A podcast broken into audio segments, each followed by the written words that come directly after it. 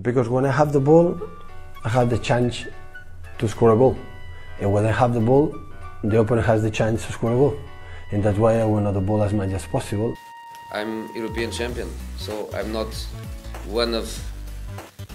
of the bottle. I'm a, I think I'm a special one. Playing football, it's like a orchestra, but it's a silent song. I like heavy metal more. Como faço em todos os clubes onde tenho passado, os jogadores do Benfica para o ano vão, vão jogar o dobro que jogaram o ano passado. Só isso. E o dobro se calhar é pouco. Olá pessoal, bem-vindos a Scout Talks, entrevistas aos principais intervenientes do jogo. Saímos a jogar com qualquer convidado.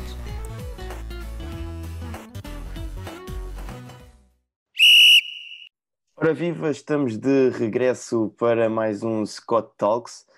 e o meu convidado de hoje é nada mais, nada menos do que um campeão em título na Liga Revelação, um vencedor também da Taça Revelação. Estou a falar de André Sabino, team manager da equipa de Sub-23 do Estoril Praia. André, bem-vindo e obrigado por ter aceitado o nosso convite. Olá André, obrigado eu pelo convite e será um prazer falarmos um bocadinho sobre aquilo que tem sido o meu percurso e também foi esta época do Estoril Praia. Obrigado. Vamos começar então, e no teu percurso estiveste ligado já à área do treino, uh, também à área do scouting e agora à gestão desportiva. Dentro destas três funções, uh, quais são as que te sentes mais à vontade e mais confortável, mas também aquelas que, por exemplo, gostaste mais? Pode, por exemplo, podes ter gostado bastante de scouting, mas neste momento estás a desempenhar uma outra função. Um, sim, eh, pronto, como disseste bem, eu na, na, realidade já, já passei um bocadinho por algumas vertentes. Eu acredito que essas, essas vertentes essa multidisciplinaridade que eu tive no meu percurso uh, permitiu-me hoje uh, ser uma pessoa com, com mais capacidade para poder desenvolver a função que eu, que eu executo atualmente no Estoril. Um, eu gostei bastante da área do treino, portanto foi onde eu, foi onde eu iniciei. Uh, a área do treino foi uma área que me permitiu ter um conhecimento do jogo uh, e viver uma paixão intensa do jogo uh, no seu dia a dia, naquilo que é também as ambições uh, em, termos, em termos de resultados e em termos da evolução e da formação dos atletas. Portanto, que eu estive ligado à área da formação. Um, passei depois para, um, para uma área mais de coordenação, quando estive em Angola, no, no Recreativo da Cala, em que fazia a coordenação, portanto, de 18 municípios, correspondia a cerca de 3.500 atletas em termos de formação. Um, e abracei agora nesta, nesta, nesta área uh, do dirigismo desportivo, em termos de, da relação do meu trabalho de team manager. Portanto, eu antes de Estoril tinha estado no Cova da Piedade a fazer a direção desportiva, tanto das equipas da formação, uh, neste caso do Sub-23 ao Sub-19, portanto, abrangia três equipas. Uh, equipa Sub-23, equipa B e equipa Sub-19. Um, e agora no Estoril como, como team manager, um, que é uma função que eu gosto. Uh, o facto de conseguir fazer a gestão uh, daquilo que é a equipa é uma coisa que a mim me dá bastante satisfação. E, e se, tivesse que, que dizer, uh, teria que ser sincero e dizer que atualmente sinto-me bastante realizado com as minhas funções. Apesar de seres relativamente jovem, conta já com experiências em vários contextos, mesmo em Portugal, mas também, como falaste bem, a passagem pela, por Angola. Um, e estiveste no Recreativo de Cala como coordenador técnico. Em Angola, quais eram as tuas funções e também como é que olhas, qual é o teu olhar para o futebol angolano? Uh, pronto, eu em Angola, eu fazia uh, como coordenador técnico de toda a área da formação, Uh, portanto, fazia aquilo que era o trabalho de, portanto, de coordenação técnica de treinadores, coordenação portanto, dos jogadores, em que eu passava basicamente aquilo que era a minha experiência, aquilo que era a minha formação e manual na parte do treino, para desenvolver portanto, os treinadores locais um, e fazer, no fundo, tudo aquilo que é o processo de formação, desenvolvimento e de aprendizagem do jovem jogador. Uh, eu, como disse há pouco, eu coordenava 18 municípios, portanto era à volta de 3.500, 400 crianças, uh, 3.500, 4.000 crianças, assim é que é, em que, no fundo, fazia toda a ligação com, com os escalões, uh, portanto, da área, da área jovem e tentava desenvolver os atletas dentro daquilo que era a nossa metodologia de trabalho para que eles um dia tivessem a possibilidade de jogar uh, no, no, no, patamar principal do clube uh, que era o patamar da equipa principal. Portanto, o Recreativo da Cala, só para fazer aqui uma, uma um, um, pequeno resumo, era um clube que na altura participava da Liga dos Campeões portanto, da África, uh, era um clube que estava com alguma projeção. Havia outros clubes em Angola, e fazendo já aqui um panorama geral do futebol angolano, que têm sempre primazia, portanto, o 1 de Agosto e o Petro, que são os clubes mais fortes. Uh, e na altura havia um clube muito forte em Angola, portanto, com um investimento grande, que era o Capes Corp, uh, que chegou a ter o Rivaldo. Portanto, eu quando estive em Angola, reza, reza a lenda que o Rivaldo de manhã fazia 10 km em linha reta, portanto, era o treino físico do Rivaldo em Angola. e pronto, e realmente a, a noção que eu tenho do futebol angolano é que é um futebol que tem muito talento, portanto, o jogador tem muito talento, mas que falta, sem dúvida, capacidade a nível da organização, a nível de infraestruturas, a nível do treino, para dotar o, o desporto angolano e o futebol angolano de, de, outra capacidade que recursos naturais têm. E esses recursos precisam ser trabalhados. Isso, isso, isso, isso, sem dúvida, portanto, é uma coisa transversal ao nosso, ao nosso mundo esportivo e em Angola, claramente, que se nota isso. E depois estiveste ligado ao Cova da Piedade como diretor desportivo do Sub-23, ou team manager, uh, e esta temporada apareces no Estoril. E eu quero passar já para o Estoril porque acho que temos muita coisa para falar sobre esta temporada. Primeiro, primeiro como é que surge a oportunidade de seres team manager do, da equipa de sub-23 do Estoril Praia? Ok. Hum, pronto, a minha entrada no, no Estoril um, iniciou-se em, em janeiro de, de 2020, portanto vai fazer agora um ano e meio. Um, eu puxando aqui só brevemente atrás, eu, eu no Cova da Piedade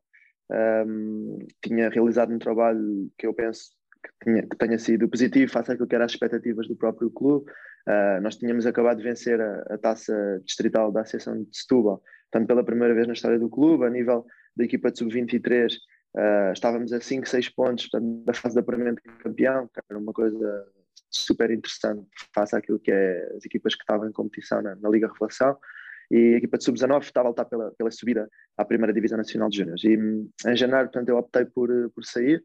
uh, achei que necessitava dar esse passo também na minha, na minha carreira. E passado uma, duas semanas de eu ter saído do Cova da Piedade, eu recebi um telefonema de uma pessoa que tu conheces, que é o Pedro Alves. Uh, eu, eu acho que ele vai estar a ouvir isto e eu vou, eu, vou, eu vou dizer aqui uma coisa meio a brincar, meio a sério, mas acabou por ser um bocadinho amor à primeira vista. E E pronto, a coisa deu-se e, e, eu comecei a trabalhar no Estoril e pronto, e obviamente ficarei grato a ele pelo convite, pela oportunidade e pronto, e penso que no final desta época tenha correspondido com a expectativa dele que eu permiti-lhe tirar fotos com várias taças e ele certamente vai ficar satisfeito por isso, para a vida dele. e o Pedro também já passou aqui pelo, pelo nosso podcast. Um, inclusive também já foi nosso uh, formador uh, nos nossos cursos, nas diversas formações que nós temos, uh, uma pessoa boa do futebol. Uh, é aquilo que, que, posso dizer e o trabalho está, está à vista de todos. Uh, não, preciso, não precisamos, aliás, estar aqui a elogiar porque as taças falam por si e o trabalho que estão a realizar fala por si. Mas então o Pedro contacta-te e quais foram os objetivos estipulados à partida? Era conquistar tudo e não dar hipótese aos outros ou quais eram os objetivos iniciais? Uh, pronto, os objetivos iniciais, tendo em conta que esta entrada, esta minha entrada no clube uh, deu-se a meio de uma época, foi no fundo manter aquilo que tinha sido o trabalho de base preconizado por ele e preconizado pela estrutura, um, e era dar um seguimento no fundo àquilo que era, que era o que já estava a acontecer de muito bem, porque eu quando entrei no Estoril, uh, o Estoril em termos de, portanto, de aposta na formação dos jogadores sub-23, acaba por ser uma referência e, e, e, hoje em dia continua a ser. Portanto, um, eu entro no Estoril para um projeto que tinha vendido uh, Mateus Nunes, tinha vendido para o Sporting, tinha vendido o Marcos António para o Shakhtar, um, e tinha outros jogadores na calha que a qualquer momento poderiam, poderiam vender uh, no fundo ser, ser, o alicerce daquilo que era o nosso projeto. Um, e, e engraçado, porque também se deve a minha, a minha entrada no Estoril com a entrada ou a ascensão à equipa de sub-23 do Vasco, portanto, que é o, atualmente o nosso treinador. Eu acho que foi ali um diferencial de um, dois dias, portanto, o, eu, eu, eu, também, para além de ter este trabalho realizado com o Pedro há um ano e meio, também tenho este trabalho realizado há um ano e meio com o Vasco. Um, e nós definimos rapidamente, em termos de objetivos, que era a manutenção daquilo que estava a correr bem e irmos colocando o nosso cunho pessoal e aquilo que era a nossa forma de trabalhar e a nossa metodologia também para, para dar uh, aqui um incremento daquilo que eram as nossas ideias e conseguirmos atingir os nossos objetivos. Um, mas penso que o ponto de viragem acabou por ser mesmo este, portanto, o fim de época e o início desta época que agora terminou, em que nós nos sentámos, em que conversámos e em que definimos alguns objetivos, uh, não só em termos daquilo que é a evolução dos atletas, a sua ascensão ao patamar seguinte, que é para isso que nós trabalhamos e esse é o principal objetivo, mas sobretudo também uh, naquilo que era uh, o nosso projeto. E o nosso projeto necessitava também disto que nós, que nós fizemos este ano, que era de dar esse boom qualitativo, de conseguir também, em termos dos resultados desportivos, uh, fazer valer aquilo que tem sido o nosso trabalho. Pronto, e felizmente que nós conseguimos, nesta, nesta, fase, nesta fase terminal da época, atingir todos os objetivos a que nos propusemos. Acho que foi uma época histórica para o Estoril Praia e também para o futebol em Portugal, porque para além destes dois títulos uh, na Liga Revelação, que são importantes, espero eu e acredito que nós, enquanto estrutura, vamos conseguir outros, que é os nossos jogadores atingirem outros patamares, mas também a ascensão à, à Primeira Liga e o título de campeão da Segunda Liga, que acaba por ser o troféu mais importante de todos e que nós, nós que trabalhamos no Estoril estamos todos muito, muito felizes por isso. Acredito que, porque sei, neste momento estão de férias, mas acredito que a época, a próxima temporada, aliás, já esteja a ser preparada a fundo. Mas eu queria recuar aqui a, eh, a um ponto porque me parece importante. Um, e falaste já nisso, que foi a entrada do, do Vasco Costa na, na, equipa, porque vem substituir o Mr. Pedro Duarte, que tinha subido à equipa principal. E eu que acompanhei uh, relativamente perto a equipa de sub-23 do Estoril, uh,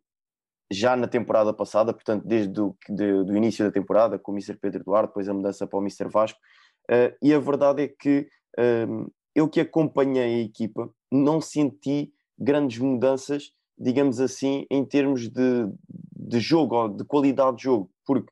o que acontece muitas vezes quando se muda de treinador a meio, uh, e quando o treinador sai, não por razões de maus resultados, mas porque teve um convite de uma equipa superior, é que pode, pode acontecer mudanças qualitativas na equipa e baixar o rendimento. E a verdade é que isso não se notou. E esta temporada, também com o Mr. Vasco, volta-se a, a, a, demonstrar a qualidade também do, do Mr. Vasco e a qualidade deste grupo de trabalho. E portanto, a minha pergunta, antes de avançarmos para a próxima temporada, vai neste sentido de um, parece que existe continuidade do trabalho dentro de casa também nos escalões mais jovens, porque o Mr. Vasco vem da equipa de sub-19, portanto, todos os treinadores no Estoril subiram e a qualidade manteve-se, o nível de qualidade manteve-se. Uh, sim, eu acho que essa análise é uma análise bem feita e, e puxando aqui um bocadinho a, a, a, nossa estrutura, eu acho que isso deve-se uh, fundamentalmente àquilo que é o trabalho de várias pessoas dentro, dentro da nossa casa, um, que no fundo criam esses alicerces e que permitem que, que os treinadores e os jogadores uh, estejam sempre com todas as aptidões para poderem realizar e, e bem o seu trabalho. Sobre a, a questão da, entrada do Mr. Vasco, eu acho que o, o Vasco teve uma, uma capacidade muito interessante naquele momento, que foi de perceber o que estava bem feito. E eu acho que quando nós entramos num sítio que as coisas estão a correr bem, tal como aconteceu comigo, acho que nós, para, para podermos colocar o nosso cunho pessoal nas coisas, primeiro temos que olhar para o que está para trás e dar esse seguimento àquilo que foi o trabalho bem realizado pelo Mr. Pedro Duarte, pela estrutura, uh, pelo Pedro, portanto, por todas as pessoas que no fundo tiveram, tiveram mão neste, neste processo. E o Vasco fez isso, portanto, eu lembro-me da primeira conversa que o Vasco teve com os jogadores, e confidenciando aqui um bocadinho, o Vasco, a primeira conversa que teve com os jogadores foi: vocês jogam muito, vocês estão com, em, em termos classificativos, estão num patamar de excelência, em termos daquilo que é o jogo jogado, estão a fazer as coisas muito bem, portanto não venho aqui alterar nada, porque se fizer vai correr mal. Um, eu venho aqui simplesmente dar seguimento àquilo que é o processo e àquilo que é o projeto do clube. Um, obviamente que vou colocar as minhas ideias e obviamente que vou colocar aquilo que, que, eu acredito com algumas nuances específicas do próprio jogo, mas nós vamos ter tempo para isso. Pronto. E acho que isto deu uma mensagem de conforto muito grande aos jogadores, porque como tu disseste bem, uh, as mudanças técnicas por vezes cria sempre algum desconforto uh, e cria sempre alguma dúvida na cabeça do atleta do que é que vai ser agora e acho que o Vasco conseguiu uh, com esta primeira conversa e com esta abordagem muito inteligente da parte dele, conseguiu puxar toda a gente para, para o seu lado.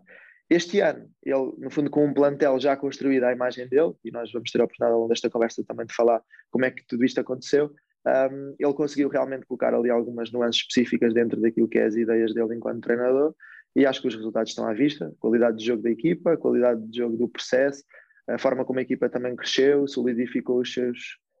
as suas ideias e, pronto, obviamente que os resultados no final uh, comprovam isso, mas se não tivéssemos ganho, eu acredito que estávamos todos na mesma a elogiar o trabalho que foi feito por ele, pela sua equipa técnica e por, uh, pelos jogadores. Eu não, não tenho dúvida nenhuma disso. E acho que isso acaba por ser a maior vitória de um treinador. Vamos então avançar para o Mr. Vasco Costa. Uh, e, segundo sei, neste momento está uh, num processo de negociação um, a decorrer com, com, o clube.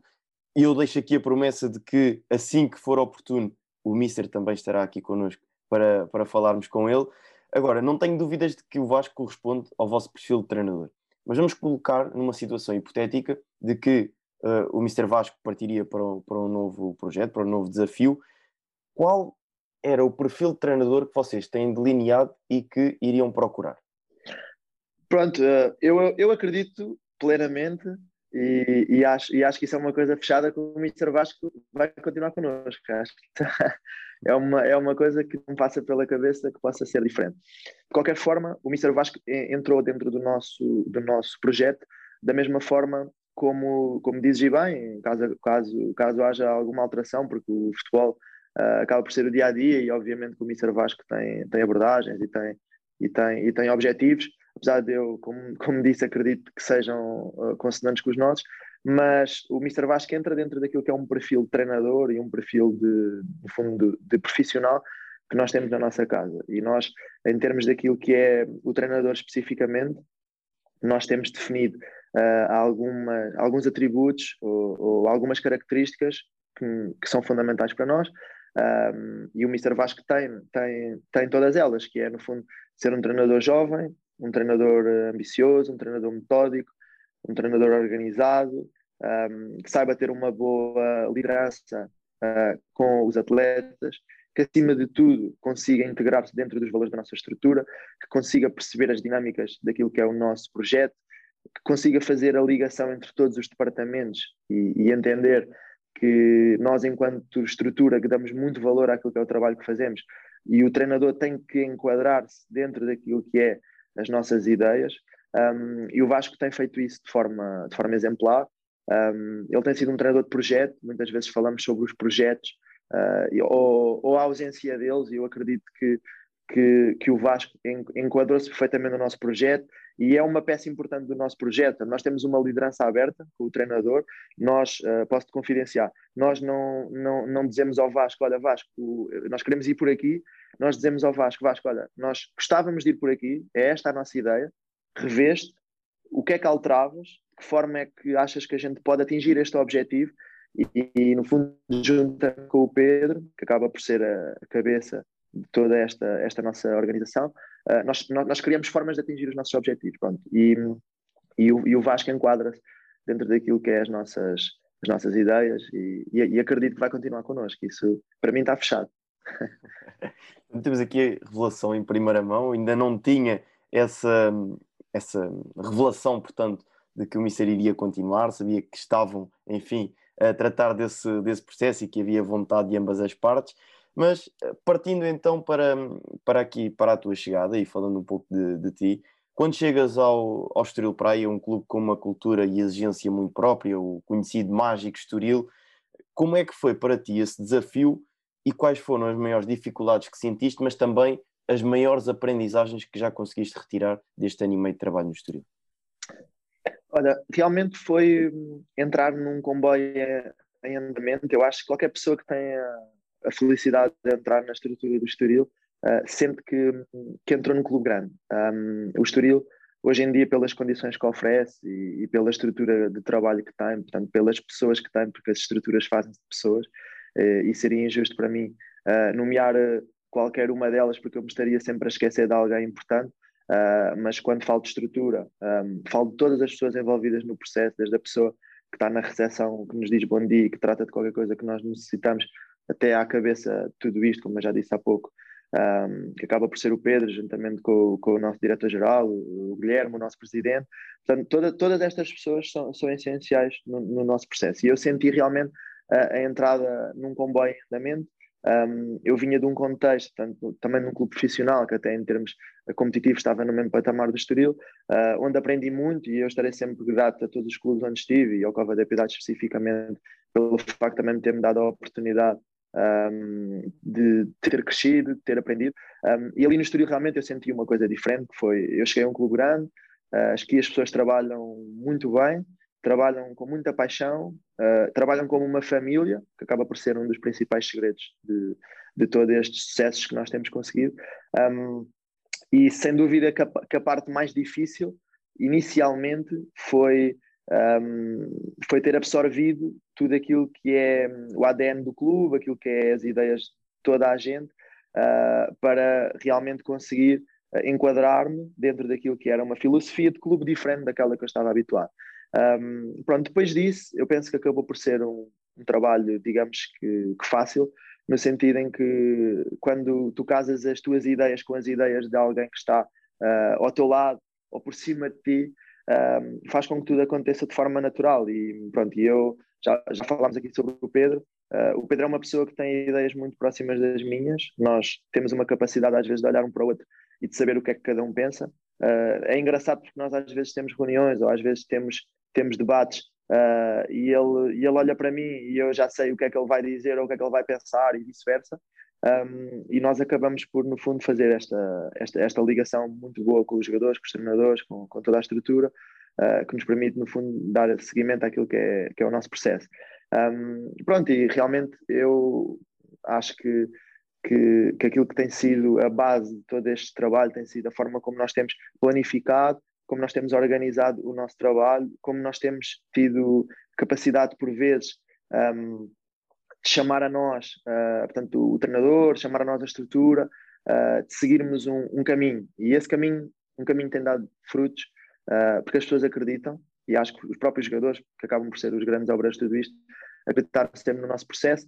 Eles sabem que quando nós, quando nós os contratamos, não os contratamos para ver o que é que vai dar, nós contratamos porque temos um plano para eles, Portanto, nós, nós definimos metas, nós definimos objetivos, nós temos um plano para cada jogador que, que entra no Estoril Praia e, e, isso guia o nosso trabalho, guia o trabalho também dos treinadores um, e guia o processo de, de, toda a estrutura para que nada aconteça por acaso. Portanto, nós acreditamos que a casualidade, obviamente que o futebol é o momento, obviamente que a bola bate no poste e entra e correu tudo bem, grande trabalho, bate no poste e sai, se calhar vocês deviam ter feito de forma diferente, mas nós acreditamos que solidificando os nossos processos, nós acreditamos que estaremos mais próximos do sucesso e acreditamos que vamos eliminar aquela aleatoriedade e fazer as coisas mais dentro do nosso controle.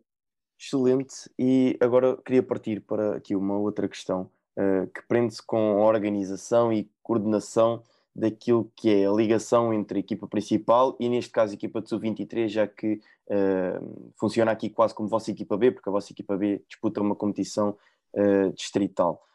Em termos de logística e organização a nível de subidas e descidas uh, naquilo que é a formação de um microciclo semanal, como é que se processa toda esta engrenagem para que nada falhe e para que as duas equipas consigam competir e alcançar os seus objetivos semanalmente? Esse sem dúvida que, e olhando também para o, para o panorama geral do, do, do, futebol em Portugal, esse sem dúvida que é, acaba por ser um, uma das principais dificuldades, ou acaba por ser um, uma das principais eh, metas que acho que todos os clubes têm que ter. Nós ali no Estoril, um, nós fazemos, portanto, o, o, trabalho um bocadinho de antevisão daquilo que é uh, o dia da manhã, ou seja, uh, nós temos definido para nós, enquanto estrutura, e isso é passado depois um, aos treinadores, aquilo que é o nosso plano para cada jogador e aquilo que é o nosso plano para cada equipa. Um, eu, eu, posso dar-te eu posso dar-te um posso dar-te um exemplo um, nós temos definido imagina temos temos um jogador especificamente que nós entendemos que ele em termos de competitividade que ele necessita um incremento. Uh, nós não temos a possibilidade de ter uma equipa uh, a competir num patamar superior ao contexto sub-23, ou seja, num patamar intermédio entre o sub-23 e, e, a equipa principal, nós não tendo essa possibilidade, nós temos que encontrar estratégias dentro de casa para conseguirmos, no fundo, dar esse incremento em termos de competitividade ao atleta. E o que nós fazemos é, uh, nós definimos este jogador já está num patamar de excelência, nós precisamos de aumentar o seu índice competitivo. E nós tentamos, em termos de treino, em termos daquilo que é um, o crescimento do jogador, colocá-lo próximo desse patamar. E então o que é que fazemos? Nós definimos junto, uh, portanto, da equipa técnica, da equipa principal e junto daquilo que é a nossa estrutura, uh, esse espaço para que o atleta possa ir à equipa principal treinar de forma regular, possa ser observado por cima, possa aumentar a sua competitividade em treino, para que consiga estar mais perto e mais próximo desse patamar que nós entendemos que é o patamar que nós, que nós queremos. Um, e depois, em termos da gestão aqui de, de, jogo, e no fundo, que acaba por ser aqui a grande, a grande questão das pessoas, é como é que isto se processa. Um, e eu, no fundo, acaba por ser o meu terceiro ano na Liga Revelação, e foi o ano em que eu senti que melhor trabalhámos esta questão das subidas e descidas de jogadores. Porque a linha, a linha é muito tenue entre a equipa de sub-23 ser uma equipa de crescimento e valorização do jogador ou ser uma equipa de reservas da equipa principal. A linha é muito curta. E nós este ano conseguimos fazer esse, esse, esse processo, acho que de forma exemplar, que foi perceber os jogadores que em cima poderiam em determinado momento ganhar algo para a nossa estrutura, para o nosso processo, vir à equipa de sub-23, mas sobretudo acho que percebemos dentro do nosso plano, e eu vou-te confidenciar isto, nós temos um plano definido para cada jogador e nós tivemos três jogadores que de forma frequente jogaram na equipa de sub-23, que foi o Nuno Macedo, o Chiquinho e o Vital.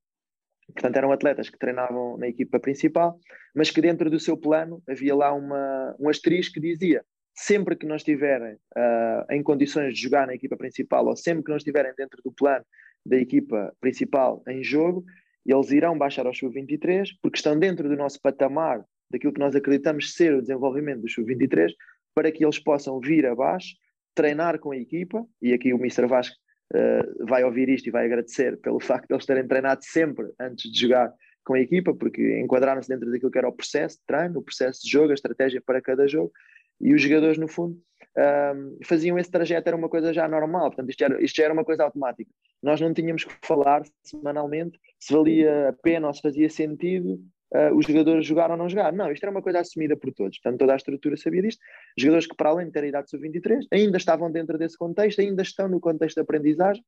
e os jogadores desciam automaticamente para treinar e para jogar. Portanto, isto era um processo muito, muito automático, muito, muito fácil um, e que no fundo estava, estava aceito por todos. Os próprios atletas, que é o mais importante, viam nessa descida não uma despromoção, mas sim uma oportunidade para darem seguimento àquilo que é o seu, o seu, o seu, o seu processo. E depois tenho que referir, obviamente, a minha felicidade enquanto gestor deste processo de Sub-23 de ver esses três jogadores a fazerem os, os dois últimos jogos da segunda liga como fizeram, porque acho que é, é para isso que nós trabalhamos. E, obviamente que isso de, deixou-me a mim e a toda a estrutura uh, engrandecidos. Não foi só os títulos, foi também sentir que os jogadores tiveram a oportunidade em cima.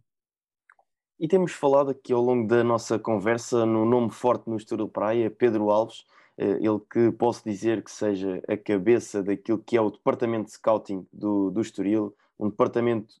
só por ele bem estruturado, uh, e já tivemos aqui a oportunidade também de falar com, com o Pedro, mas em termos de departamento de scouting, qual foi o papel que uh, esta área do clube teve na constituição da equipa de sub-23? E já lançando também aqui outra questão, se tem uh, scouts específicos para este contexto. Sei que o Pedro tem uma equipa uh, de scouting a trabalhar com ele, mas estão existe algum scout alocado apenas e só à equipa de sub-23? Uh, pronto, realmente como, como, como referes, uh, eu acho que uh, as coisas têm, têm que ser ditas. O scouting acaba por ser, o nosso departamento de scouting acaba por ser um, uma das principais razões do sucesso que a equipa de Sub-23 especificamente teve ao longo destes, destes três anos. Um, é um trabalho muito duro, pronto, e acredito que muitas das pessoas que nos vão estar a ouvir uh, têm um carinho especial por esta área e sabem o quão duro é o trabalho de scout, o trabalho de avaliar jogadores, às vezes em condições péssimas, às vezes sem capacidade de conseguir ver um jogo ao vivo, às vezes a ter que tomar uma decisão ou ter que dar um feedback de decisão uh, num contexto que é altamente desfavorável. Um, e no fundo aquele stress que vai ser vai existir sempre que é ver se dá, se não dá se, se aquilo que eu achei vai, vai correr bem se aquilo que eu, que, eu, que eu previ realmente vai dar certo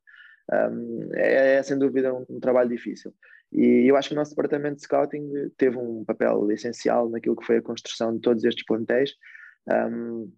eu desde a minha entrada uh, no, no clube um, que no fundo nós temos feito essa, essa ligação muito grande com o departamento de scouting, com a área técnica. Um, eu posso dizer que nós, na construção do plantel deste ano, deste ano campeão, nós trabalhámos no tempo da pandemia, fechados em casa, na construção deste plantel, em que o, o, departamento de scouting fez 500 relatórios de jogadores, a equipa técnica fez outros 500, uh, ah, o Pedro referenciou outro, outros 500, eu falei sobre outros 500 e nós conseguimos, no fundo, em, uh, em, em, todas estas pessoas intervenientes no processo, nós conseguimos fazer uma triagem e conseguimos fazer uma, uma junção daquilo que era o, o jogador com, com ADN Estoril. Pronto. Uh, eu, eu acho que não tem mal dizer, o Pedro já, já aqui falou, nós criamos equipas sombra em que temos 5, 6 jogadores por posição, em que todos esses jogadores são escrutinados por nós ao máximo, tanto o scouting como a direção desportiva como, como os treinadores, em que depois, dentro daquilo que é a avaliação que fazemos, tentamos acertar e tentamos chegar mais perto daquilo que é o jogador que nós, que nós pretendemos. Um, e sem dúvida que o trabalho do departamento de scouting foi, foi essencial e fundamental para nós, até porque nós uh, recrutamos muitos jogadores lá fora, recrutamos jogadores em divisões secundárias. Um, e, e, por ver, posso dar-te um exemplo uh, de um jogador uh, que é o Gilson, portanto, um jogador que entra, entra no Estoril Praia com um processo um bocadinho diferente desta seleção de scouting, portanto, foi um jogador Uh, eu, eu, portanto, houve um agente que me enviou o vídeo deste jogador, eu já tinha ouvido falar dele, uh, vi o vídeo, gostei do vídeo. Uh, há pouco eu disse, às vezes há coisas que, que, que, eu e o Pedro não precisamos de falar, olhamos um para o outro e, e as coisas acontecem. E, e, a, e, a, contratação do Gilson é uma contratação engraçada que reflete isto que, que, que eu disse, porquê? Porque o Gilson vai fazer um treino connosco, Uh, para ter o aval da equipa técnica, portanto, para fazer uma avaliação técnica do Gilson. Uh, o Pedro estava no Norte em, em portanto, em, reuniões para fechar jogadores para a equipa principal e eu liguei ao Pedro e o Pedro, com aquilo que eu lhe disse ou com aquilo que ele sentiu, ele no dia a seguir disse: Vamos marcar a reunião para fechar o jogador. Um, e realmente no dia a seguir a gente marcou a reunião, fechou o jogador. Uh, o treinador já tinha dado o aval positivo e o Gilson é um, é um caso de sucesso no nosso projeto porque o Gilson é um ano, um miúdo que vinha do campeonato distrital, que tinha treinos três vezes por semana ao fim do dia, que não tinha qualquer conhecimento daquilo que era o futebol profissional. Uh, é um miúdo que fez golos importantíssimos, fez um trabalho essencial, uh, vai ter futuro no Estoril Praia, não tenho dúvidas nenhumas disso, e foi internacional lá pela sua seleção, portanto, a seleção de Cabo Verde, uh, que é uma seleção com pergaminhos, e ele conseguiu se tornar inter, internacional lá. Portanto, é, é, é, o reflexo daquilo que, por vezes, é, é, um, é um trabalho menos convencional, ou seja, não, não partiu inicialmente de uma observação, mas partiu às vezes de uma referenciação que também é importante nesta área. Um, e sobre a outra questão que me fizeste, um, nós temos três elementos no Scout, nenhum está diretamente ligado à área de sub-23, mas também nenhum está ligado diretamente à área da equipa principal, ou seja, os três trabalham para o todo para a estrutura, porque é, no fundo esta é a mensagem que o Pedro passa e bem, que é nós não temos duas equipas, nós temos dois plantéis uh, de 40 uh, eh, ou 45 jogadores. Um, e nós, quando no fundo trabalhamos todos, trabalhamos todos para o mesmo, e o departamento de scouting, obviamente que analisa jogadores para a equipa principal, obviamente que analisa jogadores para o sub-23, mas os jogadores que analisa para o sub-23 têm lá uma estrelinha e um condicionante que só vale a pena se puderem atingir a equipa principal. Sim, nesse processo todo que, uh, como estamos a perceber, está bem delineado, uh, mas focando na, no, na, contratação de jogadores para a, a equipa sub-23. Já, já disseste bem que uh, um requisito é ter em vista atingir o patamar da equipa principal, mas um, ehm, neste caso do contexto sub-23, no momento da contratação,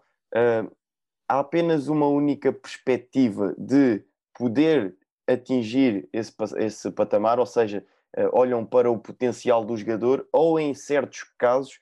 procuram também rendimento imediato neste contexto de sub-23? Um, sim, um, essa é uma questão importante e, e, e não há como fugir dela. Uh, obviamente que nós só conseguimos, uh, por vezes, potenciar determinados jogadores uh, se nós tivermos associado o rendimento que eles têm uh, ou que outros colegas têm que permita a esse jogador também crescer uh, de forma muito mais tranquila, isto é, ganhando, tendo sucesso. Um, obviamente que nós gostávamos de ter 11 jogadores uh, no 11 titular, mais uh, 10 no plantel, que pudessem atingir o patamar da equipa principal. Nós sabemos que, que isso não é possível uh, e sabemos que por vezes temos que tomar algumas decisões uh, em, uh, de ter alguns jogadores que quem olha de fora pode pensar ok, este atleta já necessita de outro patamar, mas nós entendemos dentro daquilo que é a nossa, portanto, a nossa filosofia que podemos ter ali dois, três jogadores que,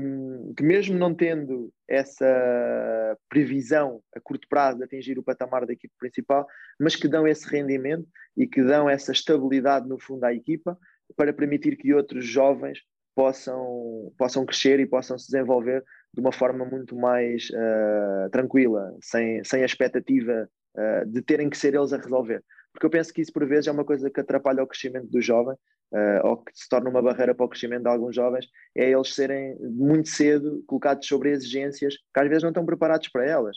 Um, obviamente que nós tentamos, todos que trabalhamos nesta área de desenvolvimento do jogador, dotar o jogador de ferramentas e colocá-lo sobre adversidades que lhe permitam crescer, desenvolver-se uh, e estar mais próximo daquilo que é a exigência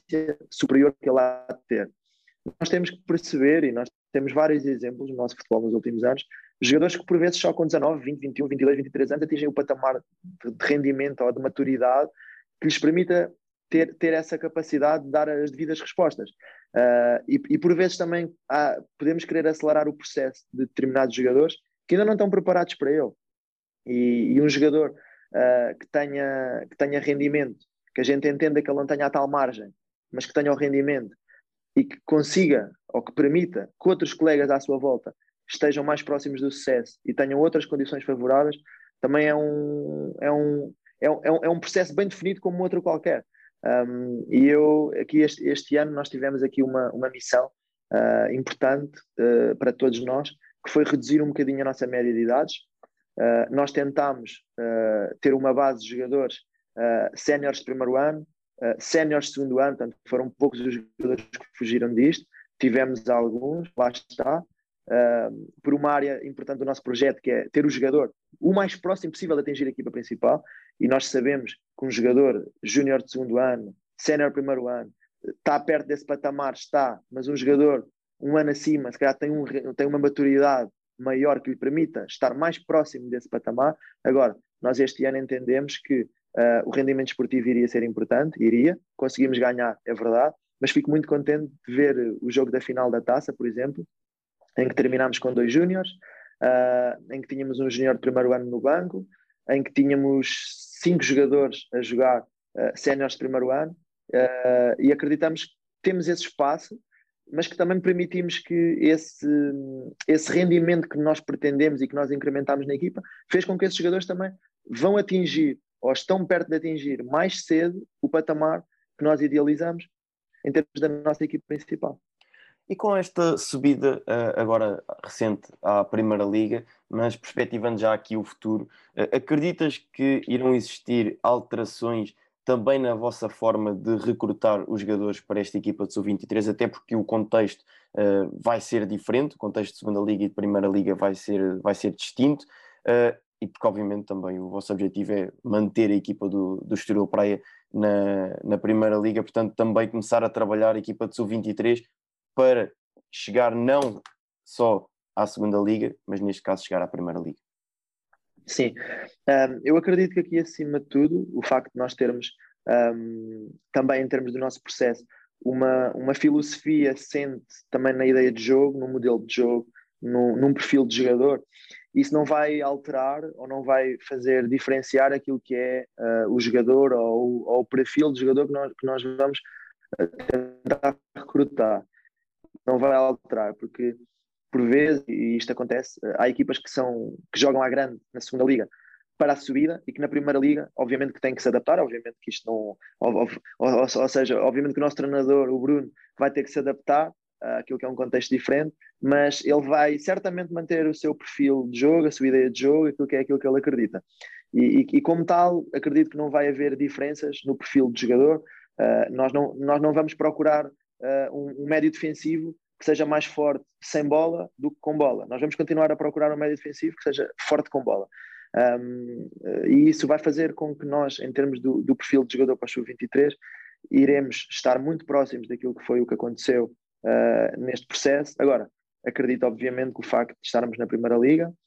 vai nos dar outra monta, outra, outra montra, outra, outra projeção e que nos vai permitir uh, ter outro tipo de jogador também em termos de qualidade que a gente possa recrutar. Isso não tenho, não tenho nenhuma dúvida, porque, pronto, como sabes, por vezes é difícil convencer um jogador. Uh, vens para a segunda liga, até é para uma equipa de sub-23, uh, mas neste momento eu penso que esse processo também acaba por ser mais fácil. Obviamente que as pessoas veem o trabalho que fazemos e viram uh, o que nós fizemos este ano. Nós queremos dar seguimento, queremos mais, não queremos ficar só por aqui. e como tal, iremos ter essa missão de dar seguimento e de incrementar também a qualidade do jogador que nós, que nós vamos querer recrutar. E uh, acredito que o plantel da equipa principal ainda esteja longe de estar fechado, mas da atual equipa que venceu a Liga Revelação e a Taça Revelação,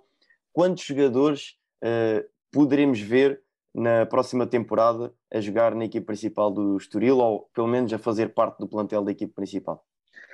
Um, realmente é uma, é uma pergunta que, que acaba por ser uma, e uma missão. Para, uh, nós, obviamente, que todo este. Eu costumo dizer isto, às vezes as pessoas uh, olham e dizem assim: Ah, dizes isso, dizes isso porque ganhaste. Mas não, não é verdade. Uh, obviamente que nós ganhámos e ficámos felizes por isso, mas o, a nossa maior vitória e aquilo que, que é a nossa meta final, digamos assim, é o jogador atingir o patamar da equipa principal. Esse tem que ser o, o nosso dia a dia, esse tem que ser a nossa, a nossa missão e esse tem que ser uh, o, nosso, o, nosso, o nosso projeto tem, tem, que, ser, tem que ser esse. Um, e eu acredito uh, que, pelo menos uh, na pré-temporada, que nós iremos ter algumas de, das caras desta equipa do, do Estoril de Sub-23. acredito que nós vamos ter a capacidade de os ver nesse patamar. acredito que vamos ter a capacidade que ele, de, de os colocar próximos daquilo que é a exigência e, e, e, todo este trabalho que foi feito este ano foi para os colocar próximo desse patamar de existência, deles conseguirem solidificar na nossa equipa principal e de conseguirem ter o seu espaço na equipa principal. Sabemos que é difícil, sabemos que a equipa principal este ano, uh, um, com o ano que fez, uh, a, incrível época que fez, era difícil ter mais jogadores jovens a jogar na equipa principal. Uh, e quando eu digo jovens, digo sub-23, porque a nossa equipa principal tem uma média de idades de 24 anos. Portanto, isto é uma coisa uh, fantástica dentro daquilo que é o nosso panorama do, do, do, futebol em Portugal. Mas acredito que nós vamos ter alguns jogadores de sub-23 na próxima época uh, a ter a oportunidade de se mostrarem e a terem a oportunidade uh, de ficarem na, na, nossa equipa principal e de mostrarem na Primeira Liga, mais uma vez, que o, a competição de sub-23 e os jogadores sub-23, os jogadores jovens em Portugal, têm muito talento e por vezes precisam apenas daquele espaço, daquela daquela coragem para que eles possam mostrar aquilo que é o seu futebol e nós temos um exemplo muito bom este ano em Portugal, que é o Sporting. Uh, eu olho para a equipa do Sporting eh, deste ano que foi campeão nacional e eu vejo vários jogadores que no fundo acompanharam o meu, o meu, o meu processo de sub-23 na Liga de Relação um, e acho que o Rubén Amorim fez um trabalho fantástico, portanto é um, é um treinador uh, brilhante e, e, conseguiu no fundo dar esse espaço aos jovens e os jovens não os desiludiram. E, e por vezes acredito que o jovem jogador precisa apenas desse espaço, precisa apenas dessa aposta e dessa oportunidade, porque quando a tiver, depois o, o caminho o jovem vai fazê-lo, porque tem, tem a qualidade para isso. E para terminar, uh, queria-te deixar aqui a questão uh, para, para ti, que é quais são os teus objetivos uh, dentro da, da área da gestão desportiva, ou se quiseres abranger um pouco mais dentro do futebol, a curto, médio prazo. Portanto, onde é que, por exemplo, daqui a cinco anos poderemos ver o André? Um, eu, obviamente, que eu, que eu considero uma pessoa ambiciosa, uh, tenho as minhas, as minhas metas, tenho os meus, os meus objetivos de carreira. Uh, eu atualmente sinto-me muito feliz uh, no, no sítio onde estou. eu vou, vou continuar mais uma temporada no Estoril Praia, pronto, também, também eu, posso, eu posso confidenciar aqui hoje também para vocês, porque acredito sobretudo no projeto, acredito nas ideias das pessoas. Não, não desconto que tive, que tive algumas abordagens, mas, mas acho que não podia virar a cara e não podia fazer diferente daquilo que tem sido o processo e, e o caminho que nós temos seguido uh, aqui no clube. Um, obviamente que eu ambiciono mais, obviamente que eu tenha, como, como todos nós estamos ligados à área do futebol, uh, que pretendemos atingir outros patamares, pretendemos atingir patamares de excelência, pretendemos atingir o topo, mas acho que o mais importante aqui é, é nós sermos uh, ambiciosos uh, de forma calculista, perceber que os passos são dados uh, um de cada vez, isto é quase uma frase clichê, mas no futebol é, é mesmo isto.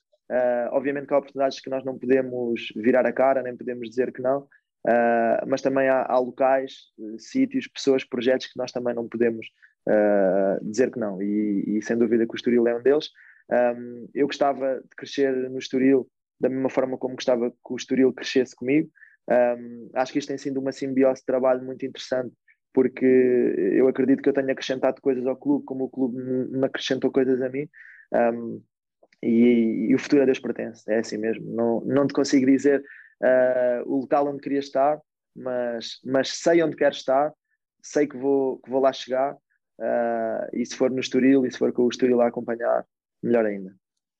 E é assim que fechamos mais uma edição do Scott Talks, fechamos assim com chave de ouro. André, muito obrigado por este magnífico conteúdo. Uh, isto quase que merecia ser primo, porque teve aqui tanto suminho uh, e esta conversa foi tão boa uh, que as pessoas deviam pagar por isto. André, muito obrigado por ter aceitado o convite e por este momento aqui fantástico. Olha, obrigado eu. foi um prazer podermos falar sobre aquilo que eu mais gosto e, no fundo, aquilo que é a nossa paixão, que é o futebol. Um, e agradeço e também aproveito para dar os parabéns pelo vosso trabalho. Eu sou, sou, sou um ouvinte assíduo daquilo que é, que é o vosso trabalho e daquilo que são as pessoas que têm vindo aqui, no fundo, falar um bocadinho sobre futebol. Uh, e continuem, porque faz falta para, nós e para o nosso panorama pessoas que falem do jogo pelo jogo e que sintam esta paixão pelo, pelo scouting, pelo, pelo desenvolvimento dos jogadores, pelo jogador jovem, pelo futebol em si. Portanto, os meus parabéns também para vocês. Obrigado, André. Só tenho a agradecer essas palavras e, portanto, já sabem, nós voltamos na próxima edição e até lá. Fiquem bem. Obrigado por nos terem seguido em mais um episódio. Sigam o ProScout nas redes sociais em Facebook, Twitter, Instagram, YouTube e principalmente no nosso site em www.proscout.pt. Até à próxima!